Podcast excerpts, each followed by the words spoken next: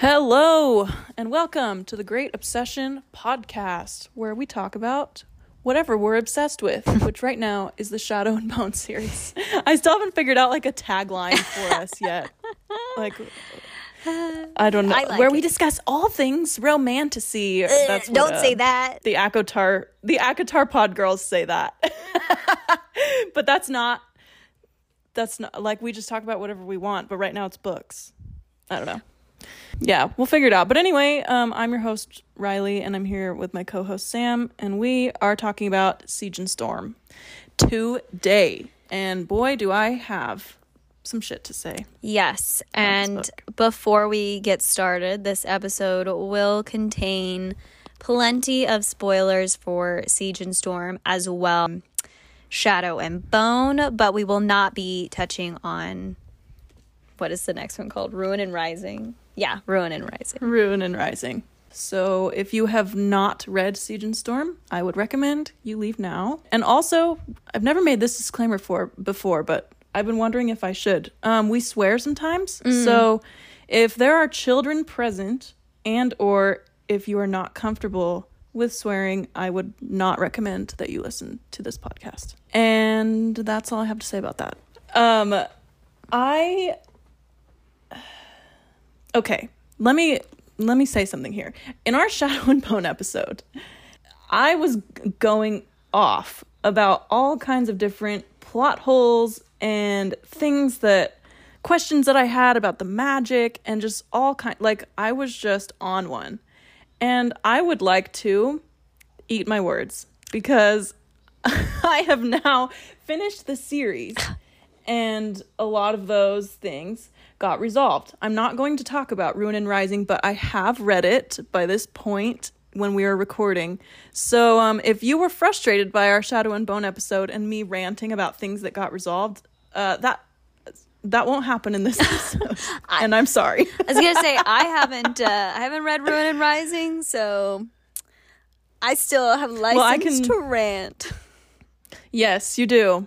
You do, and I'll just pretend that um I don't know the answer. If You, you can be like you can be like, don't worry, that one gets Yeah, okay, maybe I'll do that because that way we don't rant for 10 minutes about something. Like I'm just thinking about some of the stuff we ranted about and I'm like, well, she answered that question. She But, heard uh, our, you know- she heard our. yeah. And you know what? That's like part of the journey of reading a series for the first time is that you have questions and this is not a reread for us. This is a first read. So, I mean, that's our genuine conversation and thoughts that we had. But um, I have not regrets, but I, I'm just thinking back like maybe I shouldn't have talked for 10 minutes about this thing but anyway, how are you feeling tonight? Feeling after reading this book? Um, so like I said, I haven't read Ruin and Rising. I was not crazy about Shadow and Bone, and I will. I didn't dislike Siege and Storm. I wasn't like this book sucks. I'm not gonna read it. It wasn't that at all. It was an entertaining book. Um, and it was like a fine read. I think just at this point in my reading journey, I know what it feels like when I am just like fully in a book, can't put it mm-hmm. down. It's like a total page turner. And this book did not feel like that. I felt like I could stop reading it at any point and pick it up later. There was no compelling me to get to finish, to find out what happens next. So that doesn't mean that it was bad because it wasn't. It was like an interesting and entertaining read. I just think that I want maybe I wanted to be more emo- emotionally invested in what was happening and I I didn't feel super emotionally invested in any of the characters really um it was just like oh there they there they go. Going to a new place. Going to another new place. Doing a thing you know? It just it- Yeah. it, got a little because it's not like there weren't things happening you know like there was some action there was developments in the plot you know it wasn't a stagnant plot by any means. It just was it just never it just never picked up the pace for me. It never really got me invested, I don't think. So I think to me this was like a solid like three and a half stars. I think Yeah. Interesting world. I do think the plot moved forward in this book. I don't think it was like a um but it just I don't know. It didn't it didn't grasp me. I felt similar. I felt like this book was a lot of um, people walking places and people attending meetings. Yes. Like it was just a not a lot of action and I think so far from what I've read of Leigh Bardugo, some of her strongest writing is in the action scenes. Like when there's shit happening, I am invested and I don't want to put it down. I think that's why I tore through Shadow and Bone so fast. But the when it's just like I sometimes felt like there was just details that we didn't need. Like I mm-hmm. don't need all the details of their journey to to Os Alta. I hope I said that right. And I don't need all the details of like all these meetings that they're attending every day mm-hmm. while they're living in the little palace. I was just kind of like, all right, can we get somewhere? Because this book is kind of long. I mean, it's longer than Shadow and Bone, and I just did not feel like it needed to be as long as it was. Yeah. And I think to your point, when I, because so much of the book is them getting to Os Alta, and then also her working in the little palace and with the grand palace, like preparing for the Darkling, taking control of the Grisha, you know, all. And by the end of the book, none of that matters Yeah. and it's all irrelevant as far as the plot goes. I think Yeah.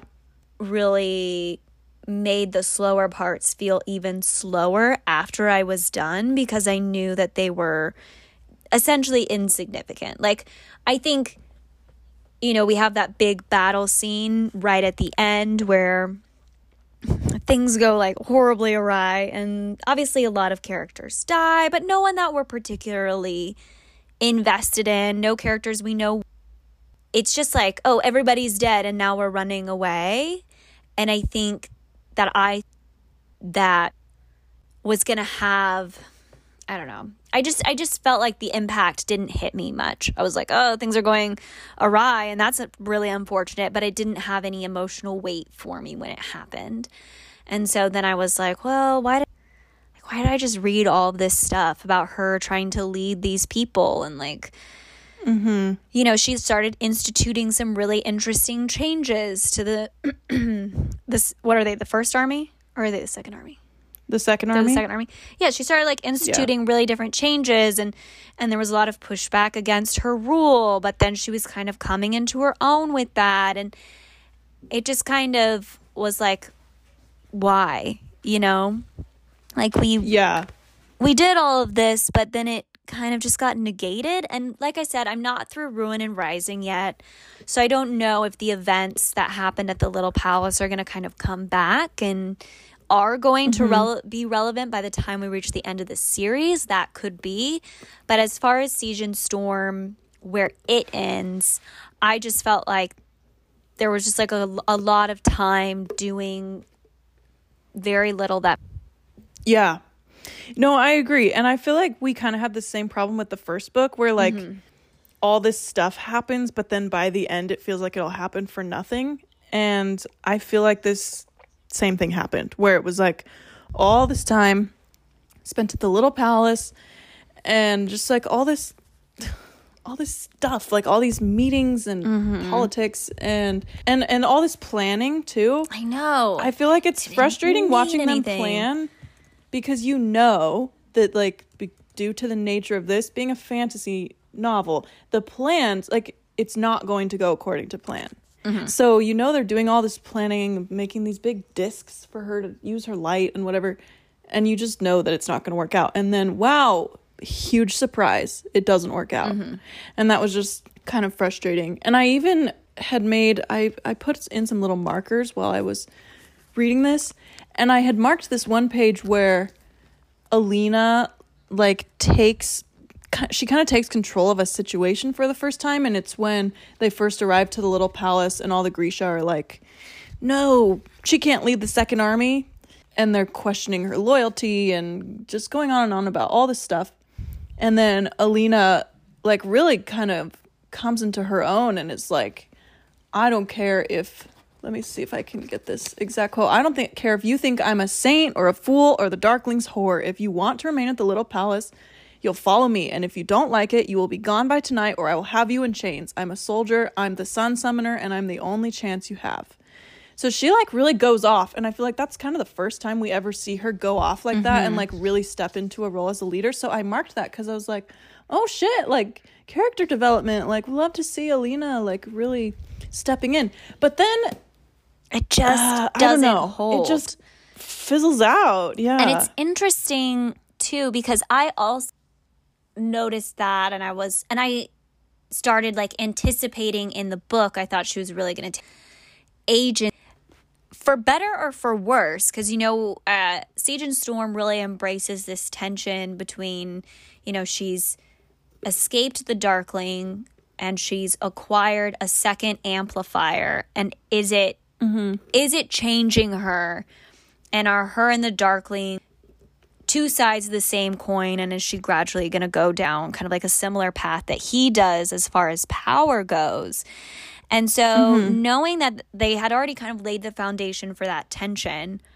and so I was like, okay, we're going to see more of her leadership, and she's going to either lean into that darkness, and that's going to be the tension, or she's going to consciously like push back against it and actively try to be a different leader from the darkling. And and that was what I was anticipating. And it just never she like did a little bit like smatterings of both. She had kind of moments. Yeah. But she never really embraced like a long-term like leadership role in this book for me in my opinion.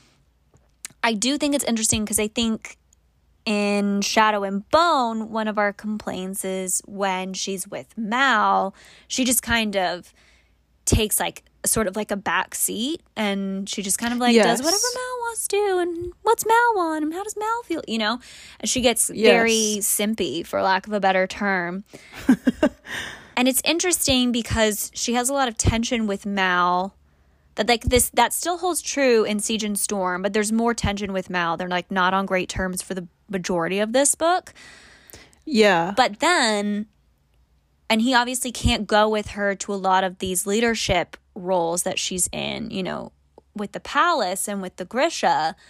But Nikolai, mm-hmm. who I do love, 10 of 10. He's yes. a great time. Um, we can talk more about him in a, in a minute. He kind of becomes her new Mal. Like she just defaults to him and how he leads in these royal meetings and I think she I think they're more similarly minded, so I think it feels like when she goes along with him that that's also what she thinks, but yeah. I I don't know. We just see so many scenes of her watching him take control of the situation, just like we kind of saw her watching Mal take control of the situation. And we never get to see like Alina taking control of the situation when there's like either Mal, Nikolai, or the Darkling, or well, kind of the Darkling, but like particularly Mal and Nikolai, we never see her take control of the situation when they're there. Yeah. Yeah, that's so true. I didn't think about that specifically, but that is really true. And I feel like she just kind of waffles between like uh, she doesn't seem to fully know what she wants mm-hmm. and so she just waffles between what Mal wants and what Nikolai wants. And it's kind of frustrating to read since we're in her head. Mm-hmm. And I think that's why I was like cheering and like marked the page on that one time that she does kind of speak up for herself. So it's like, yes, finally. But then she she just doesn't hold on to it. So it's as a heroine, I feel like in this book, it's a little tough to be in her head. Well, and I I think there's something like strange about it where I don't really know what Leigh Bardugo wants us to feel towards Alina? Like, does she want us to be rooting for her? Does she want us to be frustrated or angry with her? Because, you know, sometimes you do have a protagonist that I think is very intentionally written to be a frustrating and like complicated character where you're like, just do what I, you know, like, mm-hmm. that's an intentional move on the author's part. But I feel like with Alina, I can't tell if Leigh Bardugo loves this character or hates this character or is just like Yeah. entirely indifferent to her. It, it's very strange because I feel like normally I can really get a sense of how the author feels about the character from their writing, even if it's not the lead. You can like see an author's affection for a character, I feel like, in their writing. And I just feel like I see any of that for Yeah. No, I agree. And you know what? This makes me think. I also don't know if I'm supposed to be rooting for Mal and Alina. Like I I, don't reading through this book, I did not know. I was like, are the am I supposed to start rooting for her and Nikolai? Am I supposed to cuz I mean, honestly, Nikolai Nikolai is so yeah of the gentlemen we've been introduced to, the three suitors. It's I'm Team Nikolai for sure. Yeah, me too. I was like starting to ship them. Uh, we can talk more specifically about Nikolai in a second, but with Mal, in this book, he was driving me crazy because they were having all this tension and it was just not interesting because it was just him being possessive, him being like sulky and moody all the time. And I was like, dude, get over it. Well, I don't know. And what was confusing to me, and maybe this is because, you know, we are seeing everything from Alina's point of view, and in Shadow and Bone, we don't get a ton of actual Alina Mal content. It's just like a lot of Alina Yeah. thinking about Mal. But based Yeah. on thoughts about him, and and this is actually like a really interesting thing to think about as an if you if you think about like what the author was intending but based off of Alina's thoughts about Mal, there's a lot in this book that feels out of character for him. I can't actually Yes. say that it is out of character because I feel like Alina's perception of him has always been probably a bit skewed and not super accurate.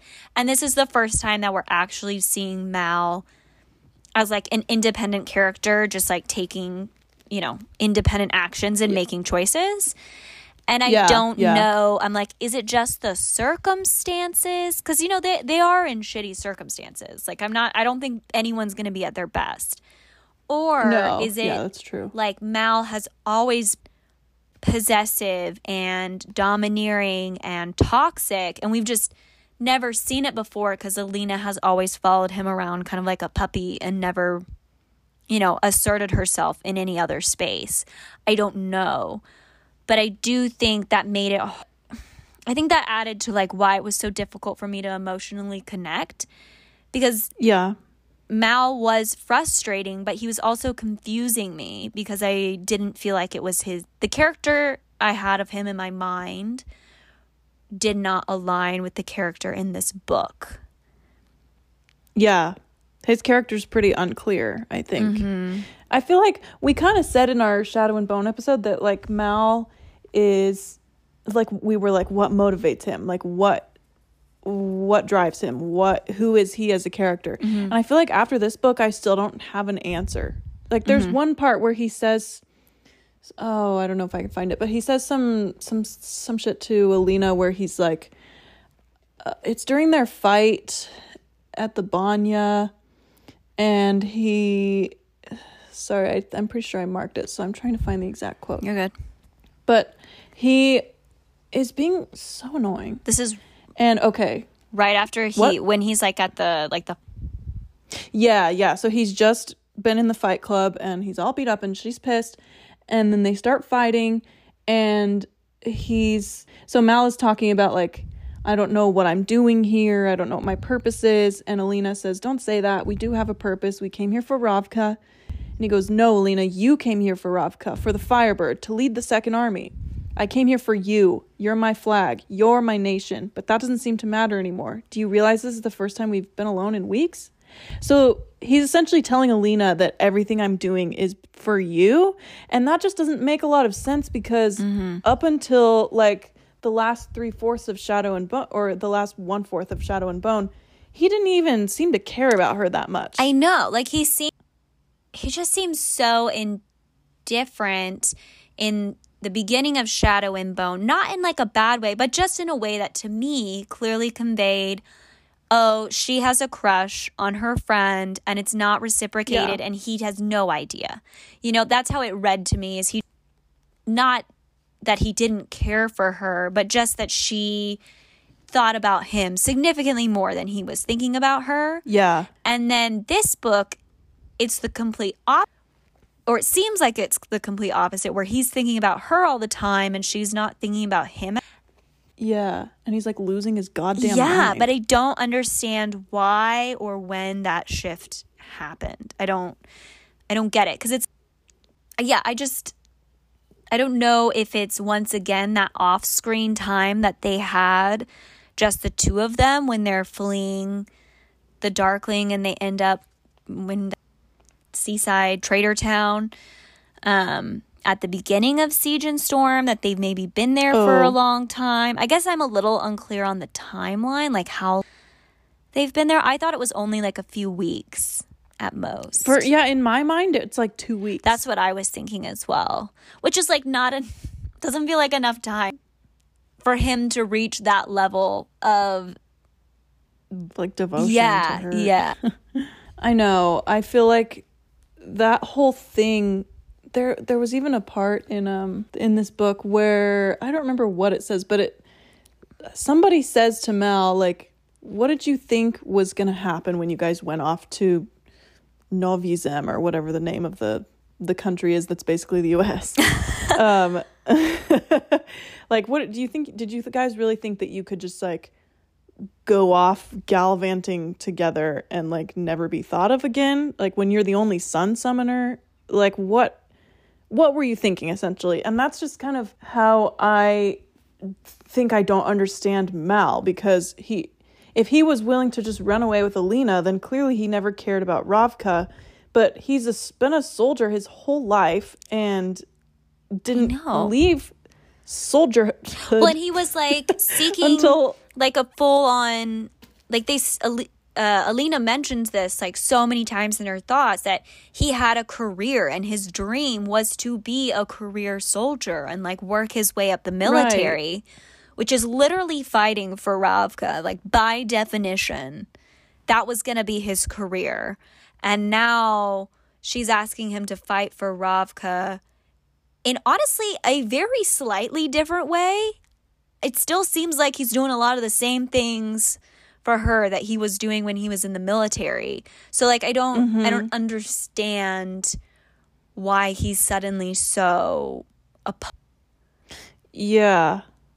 And we're supposed to like just accept that the little palace is a place where he's not thriving and this has been so hard on him.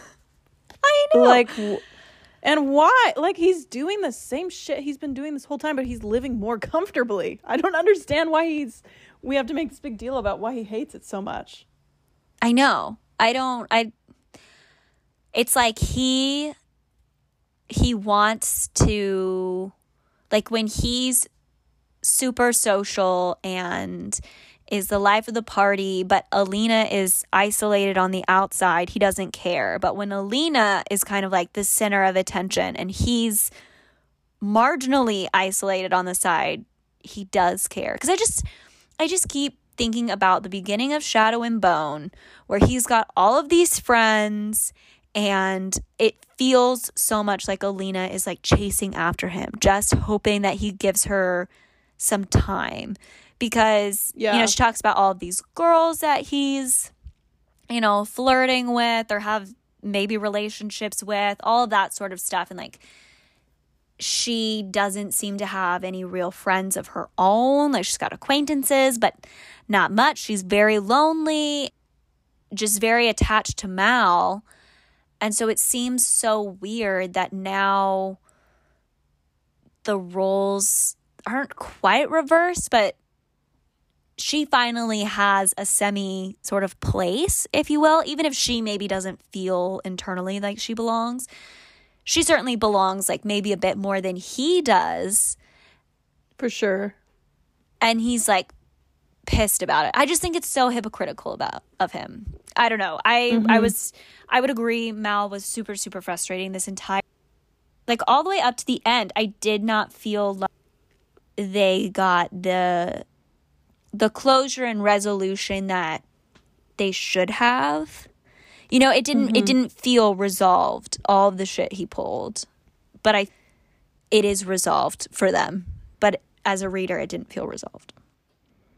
No, no, it just felt like it was a, a bunch of squabbling and being frustrating for a whole book, like for no outcome. like we never made any progress, which was really frustrating. But um, uh, I feel like in comparison to Mal, then we mm-hmm. look we can look at Nikolai, who Wahoo! was such a breath of fresh air for oh me reading this book. I know. Every time he was in the room, I was like, "Thank God." Well, and you know what I realized with the arrival of Nikolai? I think part of why Shadow and and the beginning part of Siege and Storm and any scene that Nikolai's not in, to be honest, like is Yeah. so hard for me is because everyone like so depressing all the time. Yeah, they're so serious. So serious and so negative. Everybody. That Yeah. it's like, okay, well, when Nikolai's in the room, like he's not overly optimistic. Like he's not like an irrationally it's not like he doesn't know what's going on. It's not like he doesn't know the severity of the situation. It's just that he possesses a sense of humor that no one else Yeah. does. he literally does. It's so pleasant and he's like so quick witted. And I think the fact that he is introduced first as Stormhound or Sturmhound, whatever. I call him Stormhound because Sturmhound is sounds dumb to me. I I pronounced it Sturmond in my head. What? Sturmond. I I listened to Leigh Bardugo say it in a video though, and she says Sturmhond, which is just too hard to say. Stormhound. Yeah, I'm gonna call him Stormhound. I'm sticking with that. but I think having him introduced that way and then seeing like the reveal not only of his identity but of his personality, honestly. Yeah, And there's like so yeah. much nuance there and you take a like he's very morally gray at the beginning. We don't really know what he's to do and then you're like wait, but mm-hmm. he's actually the best and nicest guy in this entire series and the only one who's actually like out to do what's best for the people. I was like, I love him. I'm rooting for him Yeah, and yeah, he was just so enjoyable to have in this book, and I was so annoyed that it this book ended with them actively like separated and him off screen essentially. just leaving. Yeah, I know. It's funny because this summary that I looked up before we started the episode, I wanted to make sure that I like didn't blend together the events of Ruin and Rising and Siege and Storm. So I googled this, and I found this summary that's like s- the person who wrote it is funny, and they. For the end, they go, The Darkling and his Grisha and the Nichevoya attack the palace, and Nikolai flees to his flying ship with his parents and important people and disappears. All caps. We don't know if he is alive, but he has to be okay, Leigh Bardugo. Thanks. that was exactly my feelings at the end of this book. Like, if if he's dead, I don't care about the story. I literally don't care. He's the only just- one that I'm seriously rooting for. Yeah.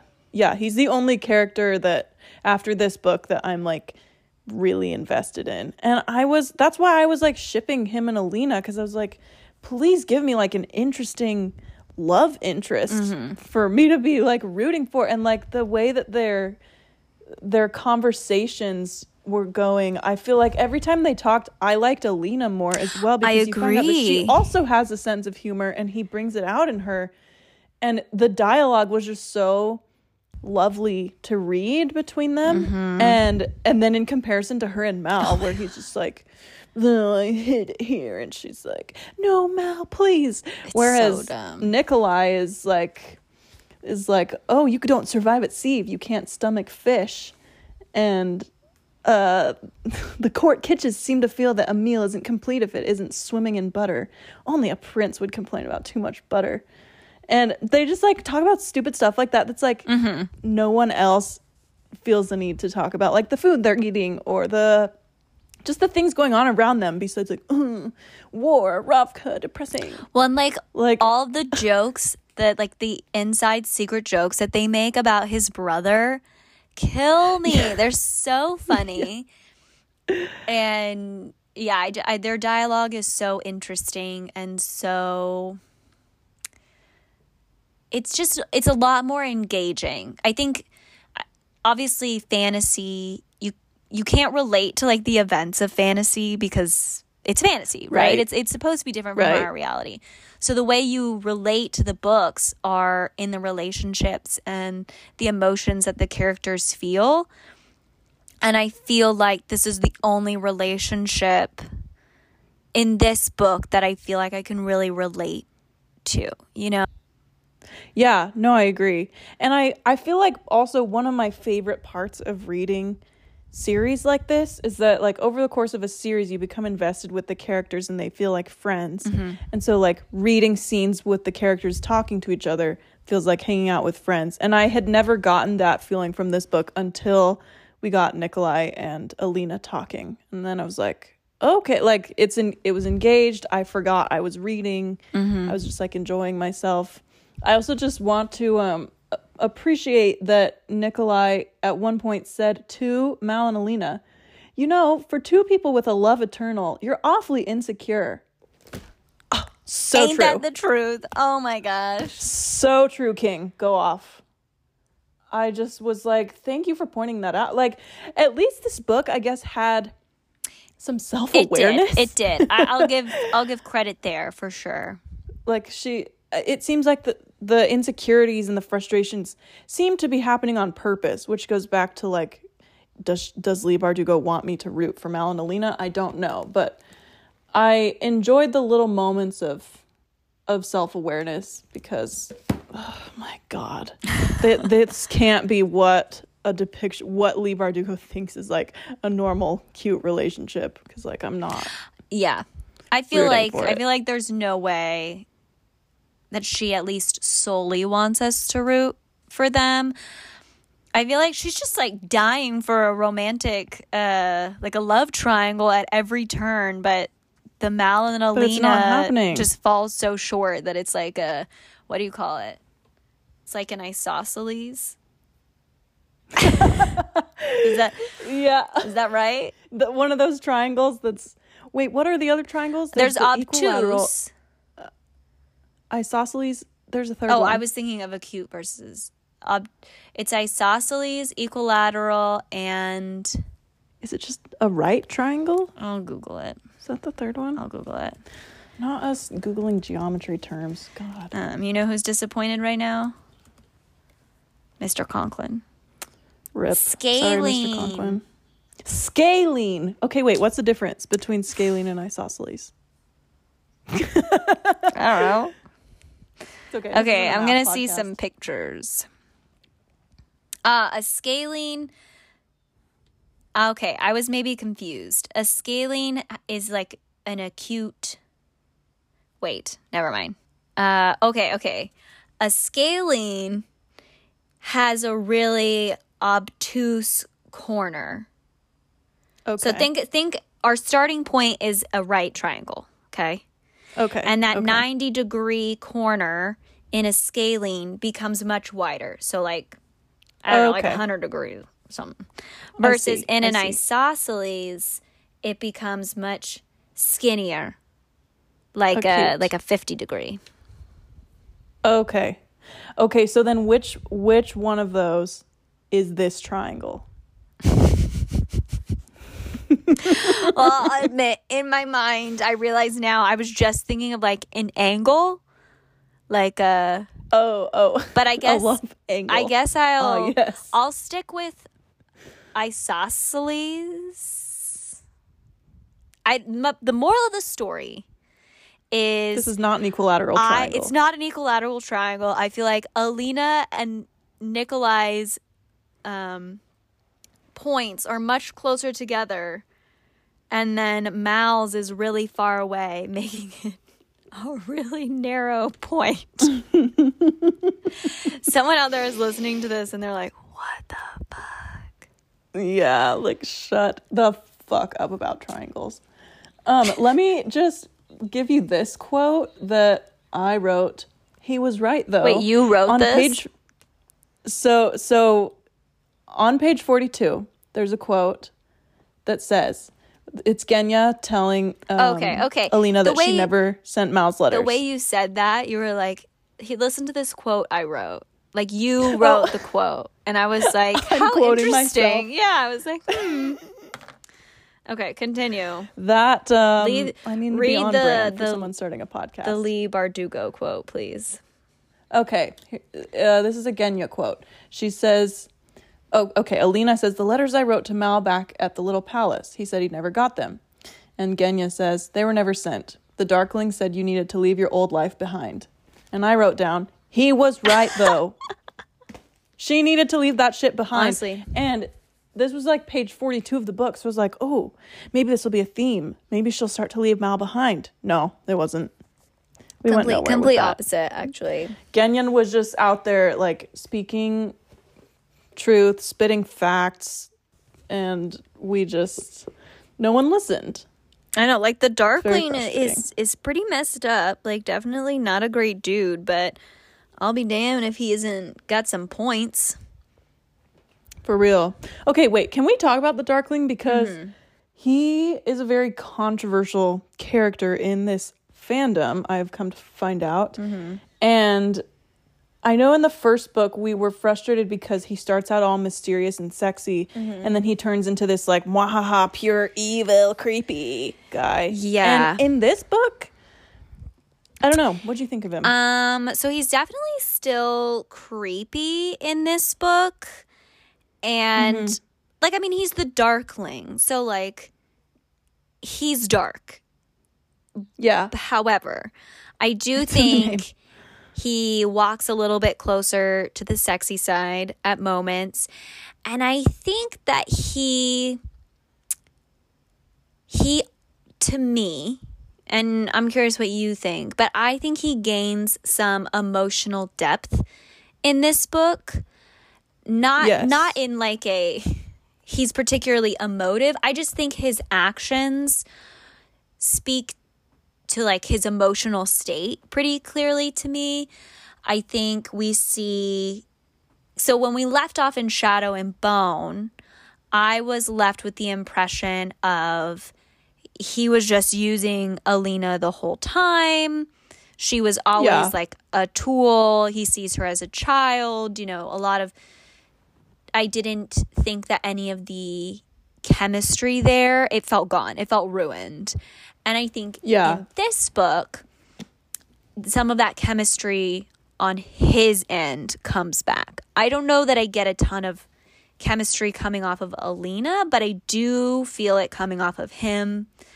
I do feel like he feels very strongly towards her. I'm not exactly sure what I want to define that feeling as, but I certainly was like, okay, so the Darkling has emotions. Yes. He has complexity. There is some nuance in his character that at the end of Shadow and Bone, I didn't feel like was there. So th- this book actually brought, I'm not going to say that this book was like making me love the Darkling or root for the Darkling or anything by that means, but it did make the Darkling come back for me as a really interesting character.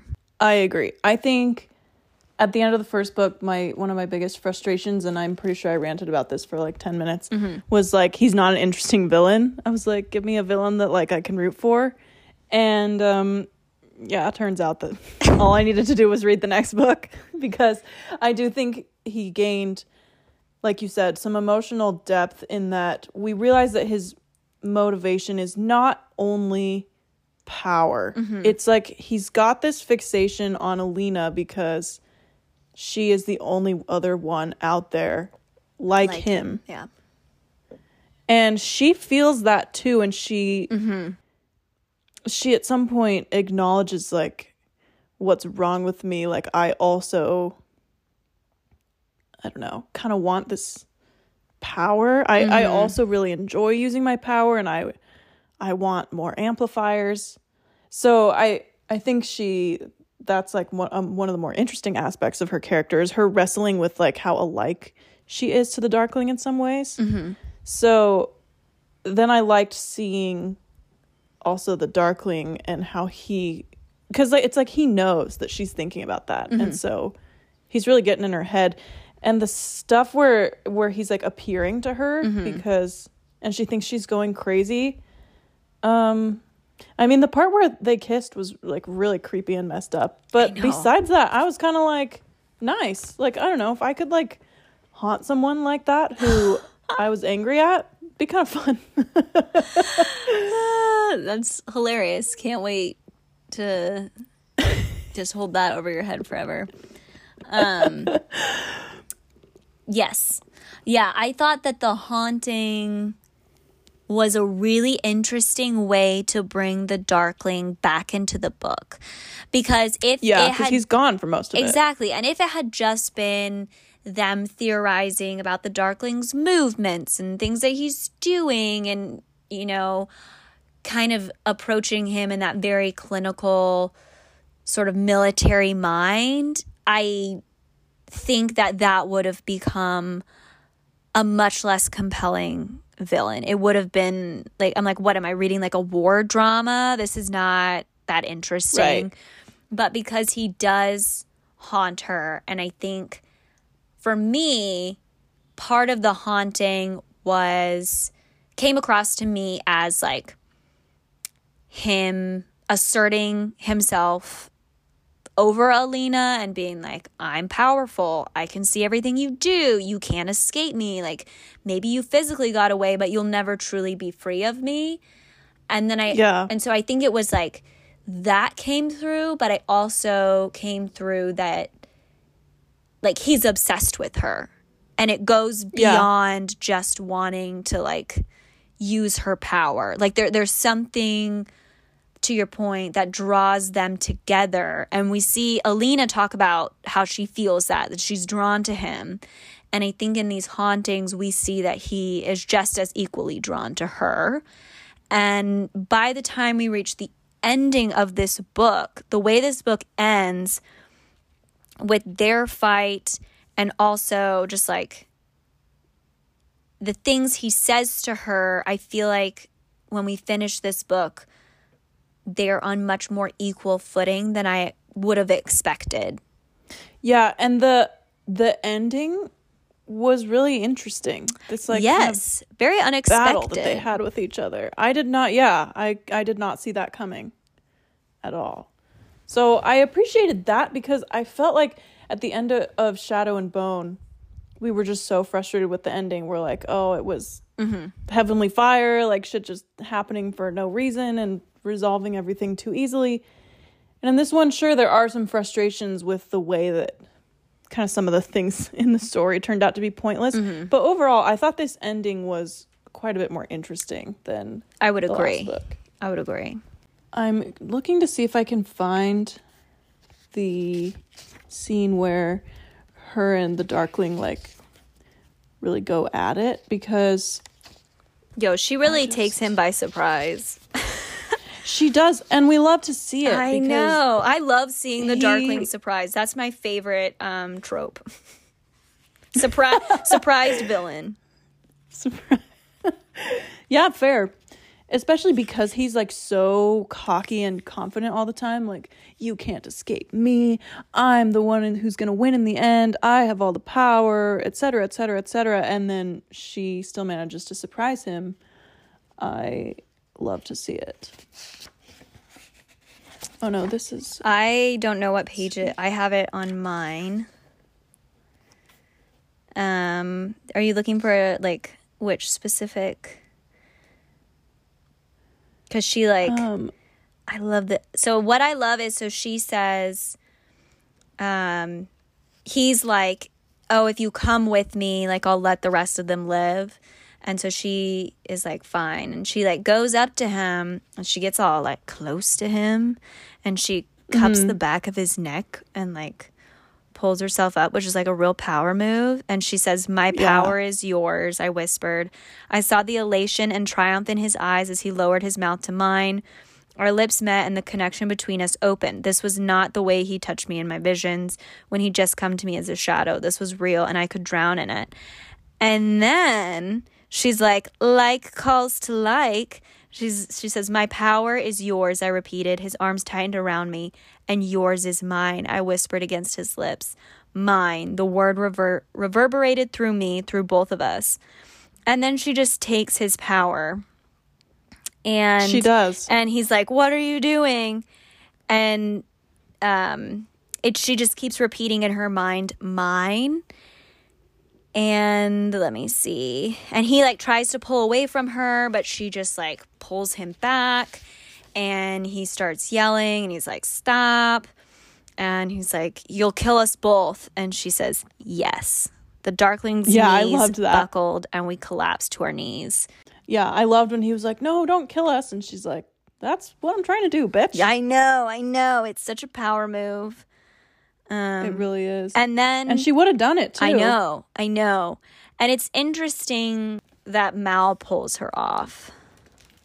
Yes, that part. That part, it's it's interesting because I was like, oh, good, she's like not dead, obviously. But at the same time, I was pretty annoyed with him because I felt Yeah. like this moment with the Darkling, where she's like, I'm gonna end this, is the most clarity we ever get from Alina. Like, she's so she's like clear of mind. She's logical. She's not doing this in some kind of like emotional haze per se. I just feel like i feel like she is asserting once again she's asserting herself in a really clear way and fighting. And i i do feel like he takes it from her. Like he like won't let her do this. And i understand obviously we don't want her to die. And i respect Right. mal not wanting her to die. But i i was a little bit like "Ugh, bro i just wish he hadn't pulled her off i wish it had been some other kind of way of stopping it Yeah, yeah. Or if she had realized that, like, I need to live, or we need to live, or I don't know. I just felt like I feel like it could have been more interesting if she like felt some kind of way about them wa- wanting them to live. But mm-hmm. yeah, it's, it doesn't do to dwell on hypotheticals. I just overall, I'm just like thinking about this book and if I have anything more to say. And I just feel like this book was like kind of a nothing burger. I just don't. After this scene, like that was the most interesting scene to me. Mm-hmm. And besides like the scenes with her and Nikolai, this was just it like was a bit of a snooze a kind of a snooze. Like if I were to if we were to do an episode talking about all the whole trilogy, I would simply not talk about this book. Mm-hmm. Cuz just like it was now that I've read Ruin and Rising, I know it's like a lot of setup, but it was just kind of a lot it felt like setup. It certainly did. It was like a lot of just like waiting, preparing. And so I don't have that much more to say about this nothing burger, if I'm being honest. The one thing that I do briefly want to touch on more because I want your. Why do you look like you're going to laugh right now? You look like you've read something really funny. Are you just thinking of the word like nothing burger over and over in your head? I'm, I'm thinking of this tweet I saw where somebody legitimately try, try, ordered a nothing burger on DoorDash. like he ordered a burger from McDonald's, but then put like no patty, no lettuce, no bun. No. So he like deleted all the ingredients, but still paid like nine dollars for a burger. And then the DoorDasher contacted him and was like, it was like he got some question that was like your dasher is confused about your order and then he just didn't respond and they delivered an empty wrap so he paid nine dollars for an empty wrapper i don't know why i just think that's so funny that someone did that like just for the meme. It's commitment to the bit. Gotta respect that. yeah. for real. Do it for the vine, but All in right, 2022. Yeah. I know. Um, but no, what I wanted to like briefly talk about is the amplifiers because when we when we finished Shadow and Bone, I to say that it like I when they killed the serpent and they were like it's the second amplifier, I was like, "Oh shit, these covers make so much more sense now." Um, I was Oh my god, wait. Did you not put this together? I haven't looked at the covers. Oh my gosh, yes. Each cover has a different amplifier on it. So the first one, at least my covers, I have the newer books. Um, so the first one is the stag, the second one is the serpent, and the third one is the firebird. So like spoiler alert, I knew she wouldn't get the firebird in this book. Um but I was really pleased to to finally put the covers together. Wow, what what a scholar. What a galaxy brain. I never Using them eyes. I never noticed that shit. It- I was like also this book this copy of Siege and Storm I have I think it's the older one. It has like a castle on it and not but my copy of Shadow and Bone does have the stag and I just had No no, thoughts. thoughts. about that. I was like, "Oh, the Lord of the North from from the Throne of Glass." Nice. We love a we love a majestic uh, all white stag. yeah, yeah, for real. It's kind of funny that that there's like that parallel. Yeah, n- nothing says like Oh, mystical north like a like a white stag. Like a white stag. So true. Anyway, I did have a I had one thought in this book reading the beginning. I felt like they hunted down and killed that sea whip, which why are they calling it that? It's like a sea dragon. They killed it so fast. I know. I was like this is happening like this should have taken them months. And I wrote down um somewhere Yo, you should Google sea whip because Oh, is it like is it like a real thing? it is a real thing. But it's dead ass some coral. Oh, What? What this? I think we used the wrong word. What the hell? What in Yeah, this is- tarnation? Sis. Okay, I found one oh I found one illustration of like a sea dragon and in this Google image search, and I was like, oh, okay. But it turns out it's from uh, a Reddit r slash Grishaverse. My interpretation of the sea whip. So Stupid. Everything else is just literally coral. So yeah, that was maybe the wrong word.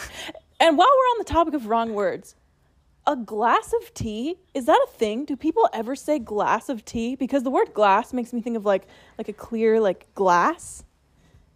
But that's a mug though That's a- that you that you have. That's a mug.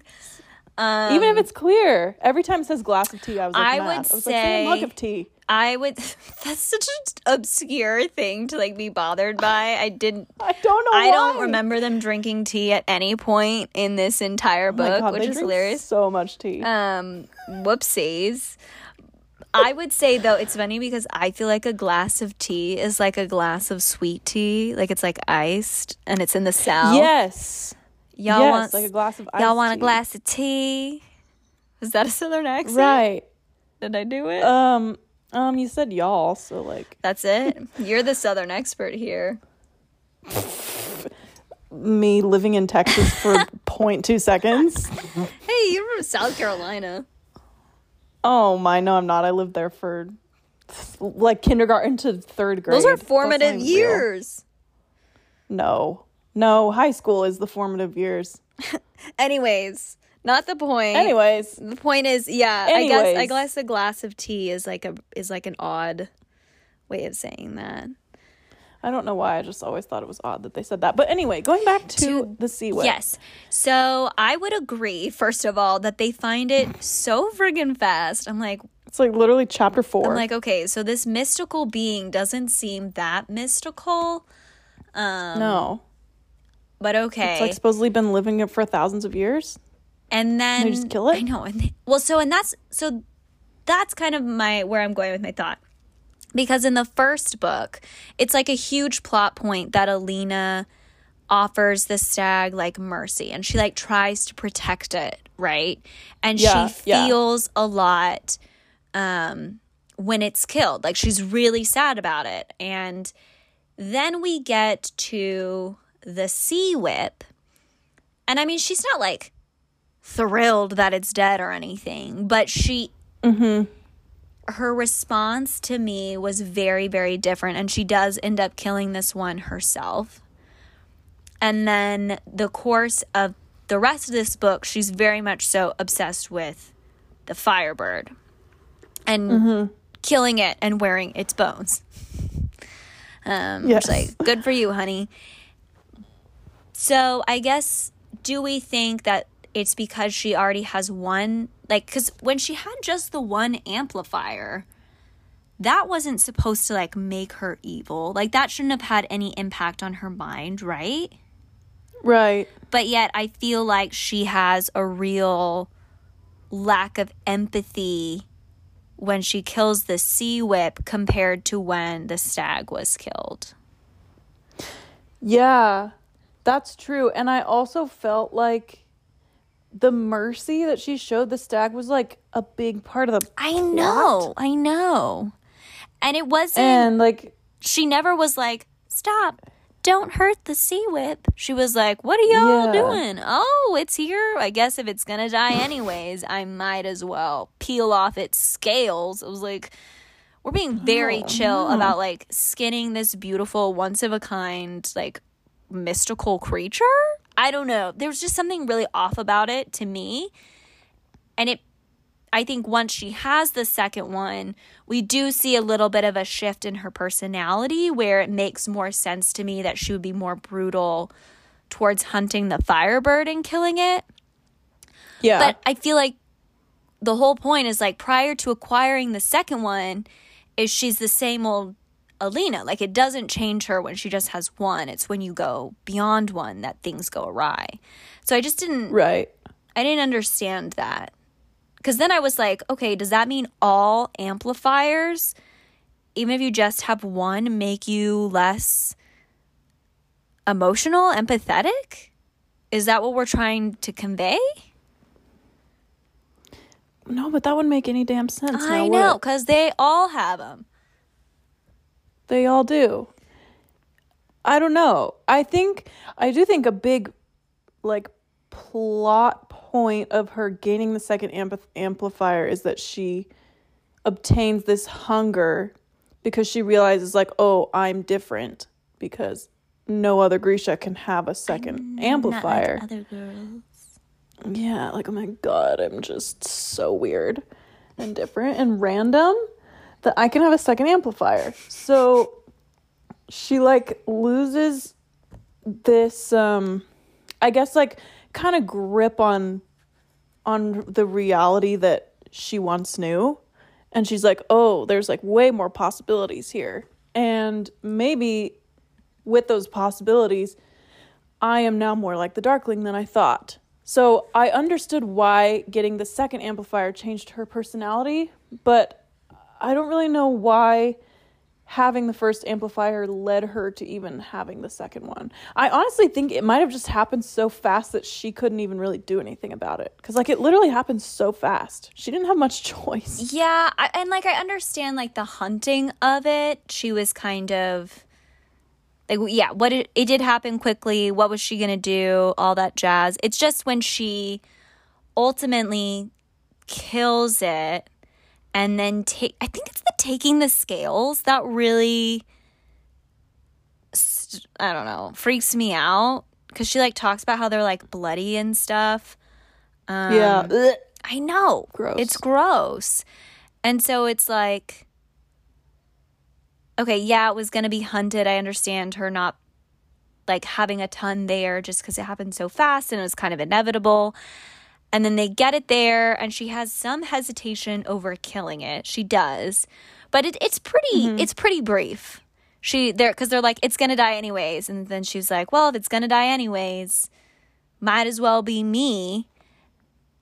Yeah. And I just don't think after she does it, she feels like a ton of anything. I don't, you know? Yeah. I kind of wonder if just like once she gains that that power from obtaining the second one, she's like the power is so distracting to her that she doesn't really think about the death of the sea whip the way that she did with the stag. Mm. I also liked that there was this line at the beginning of chapter four, right when they found the stag, that's like, it felt wrong. Like everything was happening too quickly. And I wrote down, yes, at least this book is self aware. we got another little self aware moment where she's like, hmm, this is happening really fast. Because it, it did, it just happened so fast. And I do see the, the point of like, oh, that thing is going to die. And if I don't kill it, then it's going to die in vain because then I can't use the amplifier. Yeah. I get that. So it seems to me that she did that and then she had this newfound power and was like, oh shit. And then she was like so distracted by that that she just didn't think that much about hmm. the death of it. But but it, it is just weird just because the whole mercy plot line in the first book just just, so like seems so pointless to me now. Because it's like such a big deal. Right. And then it's just never, it has nothing to do with anything in this book. well, book. and when we finish Shadow and Bone, I, you know, a lot of times the first book is used not to like fully set up a like a like a fleshed out character, but at least to establish some like main tenets of that character throughout the series. You know, they they have these certain traits and we see them come up time and time again and we see them from book 1 e- even before they get their development. And I the way I read Shadow and Bone was that like that mercy that she showed the stag and how big that was in the book, I was like, oh, this is a main aspect of her character and her personality. Like she's very Yeah. she feels a lot as far as like loss of life.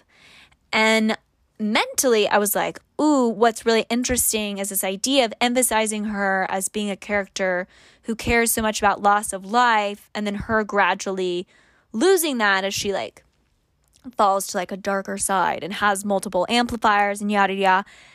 And I but then she's like that before she even gets her second amplifier. And so then I was like, well, mm, I mean, mm, then like I guess her being merciful is like not a main character trait of hers. It was just like in that moment. Yeah, that's so true. It was it like should have been a character defining moment and it wasn't. Yeah, yeah, I think that's what is strange for me when I read the the sea serpent scene. And I feel like this just goes back to our earlier discussion of like character traits being unclear in both Alina and Mal mm-hmm. in this story so far. Because I just feel like I mean Mal is way even less clear than Alina, but Alina is just so waffly. like she just kind of in this book she just kind of goes along with everything. And in mm-hmm. the first book she has all these moments of like I'm going to show mercy and I'm going to like take ownership of my power and just all these moments. So, I don't know, it was just kind of weird to read how this book from the get-go is just like it's just like weird. I don't Yeah. have any other words for it. It's it's weird. It's odd. Yeah, it'll be interesting once I finish Ruin and Rising to talk about the overall arc God, I can't wait. and like how that how that plays out for the character development specifically. I mean, I'm anticipating lots of plot hole closures, so looking forward to that. Um, yes. But character development, I'm not gonna lie, there's gonna have to be a lot of it in Ruin and Rising for this series to come back for me. I think character development is usually my favorite part of a series, and that's kind of what makes certain series stand out to me. yeah. And right now, I'm just, I'm not seeing it. So TBD. Yeah. For sure. D- especially when you're in the head of a main character like this. Mm-hmm. Like, you want to see them grow, like we did with Jude in The Folk of the Air. Mm-hmm. Like, we're, we grew with her. And in, so far, with this arc, we have not really grown with Alina, and that's just kind of frustrating. Mm-hmm. Yeah. But time will tell. No series is Yeah. is done until we finish it. So Yes. jury is is still out as we've proven time and time again. So yeah, stay tuned. Come back for our next episode uh, where we'll talk about Ruin and Rising and recap the whole series and discuss the closure or lack thereof of plot holes. Woohoo! I'm very excited. We're plot hole queens. Nobody can spot a plot hole. Yeah, yeah. If there's one thing we're gonna do, just we just love to be haters. Amen. Oh, speaking of loving to be haters, Can't wait to hear what this is. Um, you're gonna be disappointed. This is uh, you you texted me recently and we're like, we should officially rate books on each Ah, yes, episode yes. because of how much we love to be haters. It might sound like we just really fucking hated a book after we give an episode on it, when in fact we were just like we just happened to dwell on. A I was gonna say that we sometimes when we get on a tangent, we like get on a tangent. Yeah. yeah. we just kind of run with it. So, so what did you say? Three point five stars. I yeah, I said three point five stars, um, which I think is very much so middle of the pack for me. Mm-hmm. I, I don't I don't hand out five stars super easily, so I think this is I think three point five is a solid solid rating. Yeah, I'm trying in the new year. This will be like my first full year of like using Goodreads. I'm trying to like not just give out five stars to every Mm-hmm. every good book I read. So with that in mind, I think I give this three solid stars. Especially, I hate to do this, but in comparison to Ruin and Rising, it just I will say that always it's like whenever I finish a series, I like have to go back and change my stars because I'm like, wait, never, Yeah. never mind. Yeah. Yeah, and sometimes I'll I'll finish it and be like this was so good and then I'll think about it for a couple days and be like, Like, never mind. Yeah. never mind. Well, and I But- think I think with this one, I think this is like a three star because, to your point, there's not like when I finished it and I thought back on it, nothing really stood out to me. I before we started this um, recording today, I was like, "What happened in this book?" I just Yeah, I just read it last week, but I was like, "What did we? What was going on?" And we, I feel like even still didn't touch on the majority of things that were going on because they were just meaningless. Yeah. Yeah, like we don't need to talk about all these meetings that they were going Like we didn't even talk about uh, Nikolai's brother, who's the stupidest traitor of all time. I know. It's because there's just like not much to say. Like he Yeah. he was a plot device to get the Darkling back into Os Alta. Mm-hmm. And you know what? It worked. It worked. And and a lot of people died because of him. Yep. So So, yeah, no, there was just like not that much to talk about. So I come back next week, and we'll we'll have more interesting things to talk about. All right. Do you have any parting words? I do not. Except goodbye. Me either. Farewell. Avideze. I was just about to see Al- Alvida's. Is that how you say? it? You probably say it better than I do. Alf- I'm trying to think of how it's spelled. I don't speak German, but I've seen it spelled out. It's like Alf Heatersen. I don't think that's how you say it though. No, I don't think it is. Anyone speaking German is gonna shoot me right now. Anyone who speaks German, It's not it's in a song. Is it not? I know. So long. Farewell. Farewell. Alvida and goodbye. Yeah. I'm gonna um put it on wait, let me see. Will this play? Oh, it's gonna play in my headphones. I'm so stupid. Oh, rip. Wait, my computer might play it out loud. It's Avidasen. How to? Okay. Afvid okay. Avidasen. Someone out there speaks German and is like, please make it stop. So we'll stop. Yeah. yeah. We'll stop. We'll stop. Um. Yeah. Anyway, Bye. that's that's all I have. Goodbye. Talk to you next week.